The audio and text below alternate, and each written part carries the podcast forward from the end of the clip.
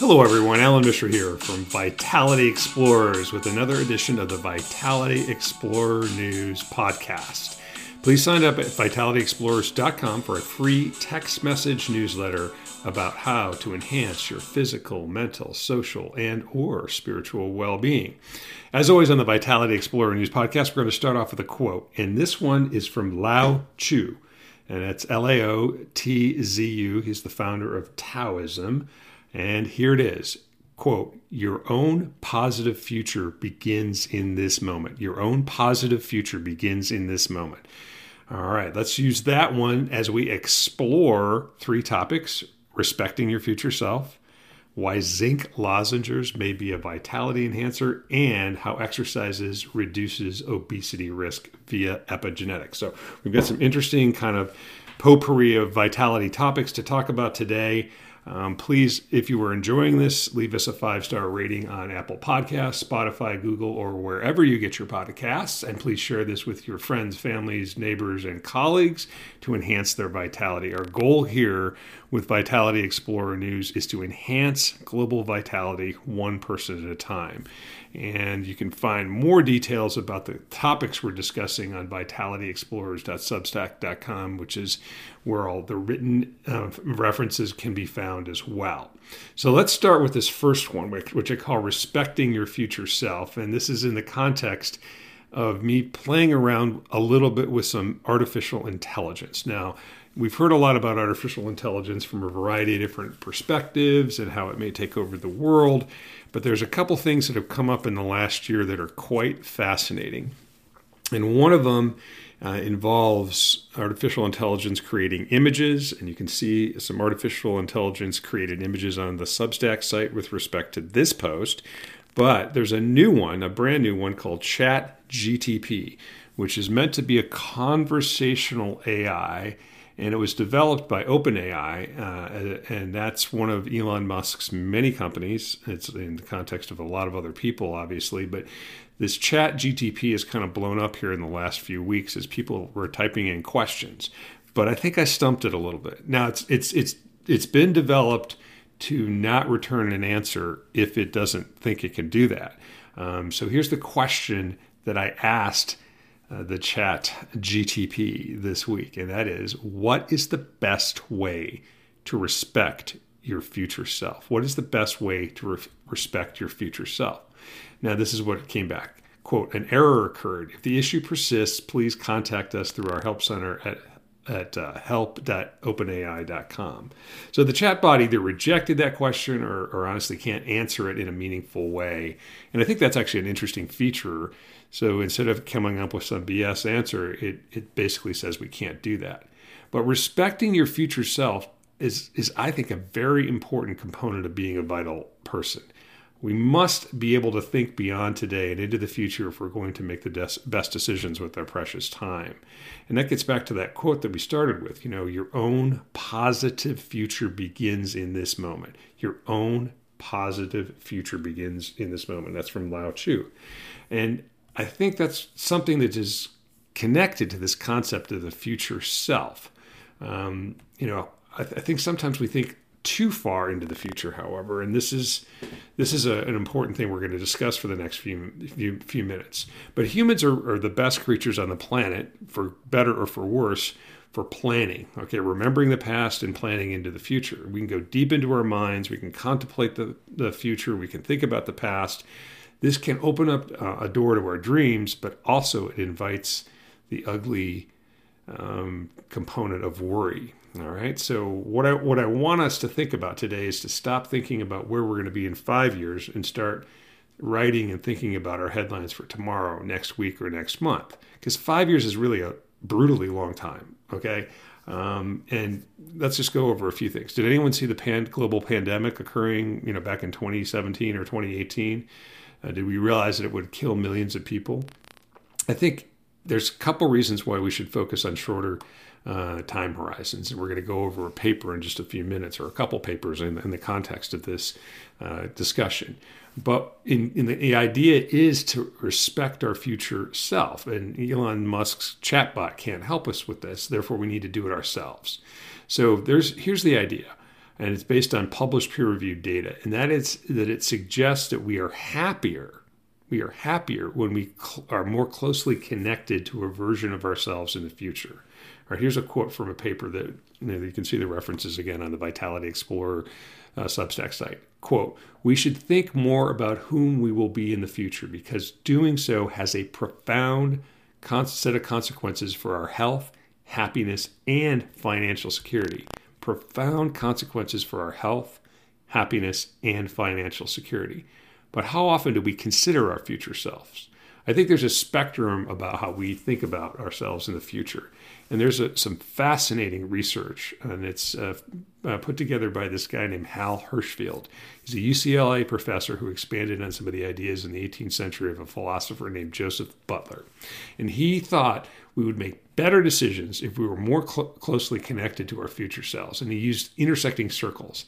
So, I, again, I encourage you to look on the Substack site to see these. I uh, have a little graphic of intersecting circle, circles where you take a circle of your current self and your future self and the closer they those are, or the more overlapping those are, is a measurement tool that he came up with. So instead of you know giving yourself one to seven or one to ten, uh, the idea is to pick how closely you can think of your future self. And they call these Hershfield diagrams, or, or pairs of circles rec- representing your current and future self. Okay, so what Hershfield did is research the connection with our future selves and found that that closer connection correlated with better financial planning, better fitness, and better overall well being. And he looked at a 10 year longitudinal data set um, of over 5,000 people. That's pretty good, right? 10 years, over 5,000 people. And he was estimating one, uh, the perception uh, one had of oneself, one's future self, and then predicted. looked at predictions of overall life satisfaction, and here's a here's a primary conclusion from the paper.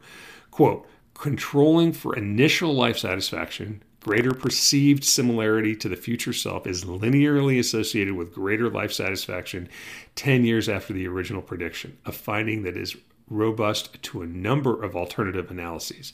Okay, this is sort of uh, research speak, basically saying we looked at 5,000 people, we looked at them over a 10 year period, and the closer you are to thinking about your future self, the better off you were. All right. Other research you know, found that our future self becomes a little blurrier as we move past nine months into the future. And we're going to read a couple abstracts below in a couple seconds. But that means that we need to shorten our time frame by which we consider our future selves and aim at targets such as a, like a week or a month or maybe even three months. And here, here's the vitality assignment for this particular uh, topic of respecting your future self, which Elon Musk's chatbot couldn't help us with here. Okay, so think of just really go into your mind, think of what you would like to be like in a week, a month, or a year. You know, close your eyes and visualize your future self a week out, a month out, um, or perhaps a year out, and then carry on a conversation with that future self. Stick to the shorter time frames of a week or a month to start. And here's the assignment take a three by five card and then write down two or three things you would like to be in a month or you would like to be in two months or three months. So you can be your own chatbot and answer the question for yourself of how you can best respect your future self. All right, I know this is a little meta, I know this is a little out there, um, but I want people to think about this because I think this is one of the core core components of, of your vitality is being able to project into the future and think about how you want your physical mental social and or spiritual well-being to be and when you know that, and when you write that down with, with a pen and a piece of paper or a three by five card, that solidifies it in your brain in a different way than if you type it into a into a computer program or just think about it. So think about it, write it down, and be specific. And I, I want to read the abstracts from these from these two papers that we're going over. Um, um, here it is. When, when individuals feel similar to their future self, they are more likely to delay present gratification and make plans for the long run. But do these feelings of similarity actually correspond with heightened well being for future self? Theoretically, making patient decisions in the present could lead to future self who is better off and thus more satisfied. Alternatively, perceived overlap with the future self could cause people to continually deny themselves pleasures in the present, diminishing satisfaction over time. To adjudicate between these possibilities, we used a 10 year longitudinal data set 4,963 people, almost 5,000, to estimate how one's thought about one's future self in the initial survey could predict life satisfaction 10 years later. Controlling, here's, here's the quote again controlling for initial life satisfaction greater perceived similarity to future self is linearly associated with greater life satisfaction 10 years after the original prediction, a finding that is robust to a number of alternative analysis. So that's pretty fascinating, right? So the second paper is this idea of temporal self compression. Um, and so behavioral and neural evidence that past and future selves are compressed as they move away from the present. So what what that really means is like the further we are away from our past or away from our future, the less likely we're going to be able to understand and be connected to that future or past self. Sometimes that's good, sometimes that's bad. So I, I again, I maybe have gone a little too far into the rabbit hole of thinking about your future self. I appreciate you listening to this if you are out there. Um, but I think it's an important concept to consider. Uh, I welcome your comments and suggestions about this. You can put them up on the Vitality Explorer Substack site or, or post them uh, below from this podcast. And then we will move on to something that's a little more specific about the very short term, and that is our zinc lozenges, a vitality enhancer. And again, you can sign up at vitalityexplorers.com for a text message reminder every Monday about these these uh, um, findings that we go over, or you can sign up to become a subscriber on vitalityexplorers.substack.com. Uh, please consider becoming a paid subscriber to help support this work. I love this, uh, what we're doing here, and it would be meaningful uh, to become a subscriber in one way, for, way shape, or form. So, um, this this idea is again maybe a little bit of respecting your future self, but because it is cold and flu season in the northern hemisphere here, I I do not like getting a cold. I do not like getting the flu. Obviously, we've been through COVID, but during COVID, I really took a deep dive into trying to understand the idea of zinc lozenges to help prevent colds or upper respiratory infections or shorten them. Okay, and I think too often we consider about how to treat this particular problem as opposed to trying to avoid it or shortening it if we get there. And this post is really just super laser focused on trying to understand if zinc can help shorten the symptoms of a cold or prevent it from occurring. And here's the paper that we, we go over with zinc quote zinc for the prevention and treatment or treatment, zinc for the prevention or treatment of acute viral respiratory tract infections in adults, a rapid systematic review and meta analysis of randomized controlled trials. So, as always on Vitality Explorer News, this is our disclaimer. Always check with your doctor prior to starting any medication or supplements. But here are the primary conclusions from the paper. Uh, quote, when used for treatment, zinc was found to shorten the duration of symptoms and reduce day three symptomatic severity but not overall daily symptom severity. All right, so what this paper looked at was 28 randomized controlled trials and 5446 participants. And what they found is that, you know, specifically there was clinically significant reductions in the symptoms you would have at day 3. And there's a chart up here on the Vitality Explorer News Substack site you can look at. There was also symptoms resolved 2 days earlier uh, with either you know putting the zinc on your tongue or an, an intranasal spray compared to placebo, and then the overall average lowering of the days of symptoms was um, was also down. Uh, uh, but there were some non-serious side effects associated with using zinc that were higher in the zinc treated versus the placebo. Um, and again, you can look at the look at the details there. But here's sort of the overall analysis and recommendation. Uh, and again, check with your doctor prior to doing this because everybody's a little little bit different. But I've been using zinc lozenges for many years. Um, if I ever get like even a little tickle in my throat, uh, if I go on a plane or I go traveling, or now if we're back into highly concentrated environments, I will take a zinc lozenge uh, and especially if I feel like I have any sort of sore throat or anything like that, um, or changes. I, the earliest signs I know notice if I'm going to feel like I'm going to get a cold or something is little changes in. The, it sounds a little strange, but in the texture of my tongue, I notice that there's sometimes little bumps on my tongue. And what I found with the zinc lozenges is it does seem to work according to what this paper suggested. And this is Hunter et al., published in 2020 uh, one, and they looked at you know a large database, um, you know over 5,400 patients, and found you know significant value to it. So uh, I would recommend you consider that. Uh, I, I, think that it's a low cost, relatively speaking, uh, way to either shorten or reduce your risk of, ha- of even getting a cold, and and obviously that saps your productivity and saps your vitality, and so that's why it has made it into the Vitality Explorer News podcast for this week. The final thing we're going to talk about um, on this edition of the Vitality Explorer News podcast is something complex but important. So you're gonna you're gonna learn a little biology here, and we're gonna talk about exercise and how it can alter your obesity risk via epigenetics. All right. So epigenetics is something that's really absolutely fascinating uh, to me, and I want to kind of go go over yet again why exercise is a known vitality enhancer. And I think what this new data goes over is it really helps us understand why. And here's a couple, or here's one conclusion from a recently published study. Quote, an increase in physical activity is correlated with a decrease in metabolic measures such as BMI and waist circumference. Although this is expected, the current study provides direct molecular insights into how this correlation occurs. So it's kind of like, you know, Captain Obvious here. If you exercise, you're going to have a lower BMI and, a, and maybe a smaller waist circumference. But what this what this paper has shown is that it's not you know related directly to our genes but to our how our genes are controlled because often we can blame our genes for having a tendency to gain weight or not be healthy but this fascinating new study was done in identical twins and I think it provides elite evidence suggesting lifestyle choices influence our risk for developing metabolic disorders.